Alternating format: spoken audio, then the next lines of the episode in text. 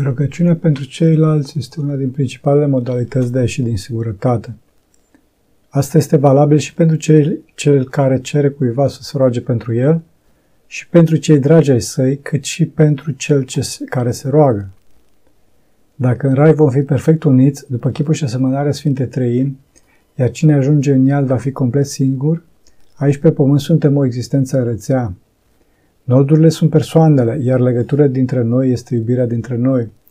Iubirea care provine de la Dătătorul și izvorul acesta care este Dumnezeu. Având în minte această imagine, ne dăm seama că rugăciunea pentru ceilalți și pentru noi ar trebui să aibă un loc central în viața noastră, pentru că rugăciunea este branșarea noastră la izvorul iubirii. În rugăciunea pentru ceilalți, rolul central îl are numele. Când dăm un pomelnic, scriem nume. În nume este cuprinsă și persoana.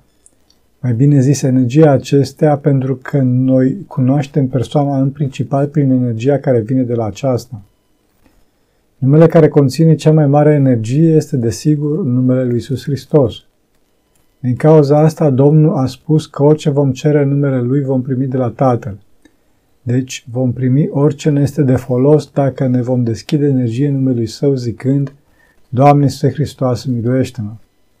De acolo încolo, numele cu energie mare sunt Maria, adică Maica Domnului, Ioan, Sfântul Ioan Botezătorul și celelalte nume de sfinți. Pe de altă parte, sunt și nume care au o energie negativă, datorită faptului că le asociem cu persoane care au fost negative în istorie. De exemplu, Cain, Nero, Caligula, etc. Să punem copiilor noștri nume de sfinți și pentru a avea energia și protecția acestora asupra lor și să le cultivăm copiilor noștri evlavia față de Sfântul Numelui. Să le povestim viața și să le învățăm să se roage acestora și așa mai departe. Evlavia față de Sfântul Numelui nu este un lucru de neglijat, pentru că Sfântul îi va ajuta pe copii în clipa în care vor fi chemați în probleme cu care se confruntă în cotidian.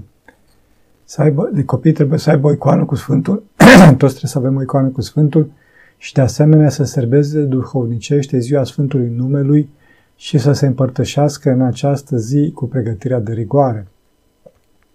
Aici poate să apară tendința de a pune două sau mai multe nume copiilor noștri, însă este bine să evităm acest lucru, după cum spune Părinte Cleopa, pentru că un om nu are două sau mai multe suflete. După cum am spus mai sus, în nume se cuprinde și persoana. Astfel, un nume bun modelează în bine persoana tânărului, pe când un nume rău poate să-i pricinuiască traume. În rugăciunea pentru ceilalți, un loc aparte îl are și pomelnicul, în care îi scriem pe cei pentru care dorim ca biserica să se roage. Pe pomelnic se trec cu litere de tipar și pe coloane pentru o lizibilitate mai bună, morții cu morții și vii cu vii. Asta, bineînțeles, dacă nu sunt pomelnice online. Singura condiție necesară pentru ca o persoană să fie trecută pe un pomelnic la slujbele bisericii este ca acea persoană să fie ortodoxă pentru vii sau să fi murit în această credință. Dacă doriți să se facă rugăciuni pentru oameni de altă credință, se poate face și asta dacă se trec pe un pomelnic separat, pentru că aceștia nu pot fi pomeniți în cadrul instituțional, adică la slujbele bisericii, ci doar în cadrul privat, personal, la rugăciunea personală de la chilie. Nu este nevoie să se treacă multe informații pe pomelnic, nu este spovedanie.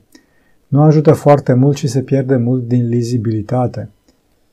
Tot legat de aceasta, este bine să se scrie doar pe o singură parte a foii. Dacă însă se scrie pe ambele părți, o săgeată care să indice faptul că este scris pe spate ajută pe cel care citește, pentru că acesta este obișnuit să aibă numele doar pe o parte. Referitor la tarif, regula de aur este că nu este regulă, sau mai bine zis, este bine să se aplice regula Sfântului Varsanufie cel Mare. Adică fiecare dă cât poate și numai dacă poate. Nu sunt tarifuri. Desigur că există și sunt reguli de diferențiere a pomelnicilor relativ la durată, însă nu se poate vorbi de tarifuri pentru că primează iubirea. De exemplu, un pomelnic cu bolnav de cancer este posibil să fie pomenit mai mult decât unul fără, chiar dacă cineva a donat mai puțin pentru primul. Într-un final ne întoarcem acolo de unde am plecat. Rugăciunea pentru ceilalți este un act de iubire ce ne scoate din singurătatea noastră.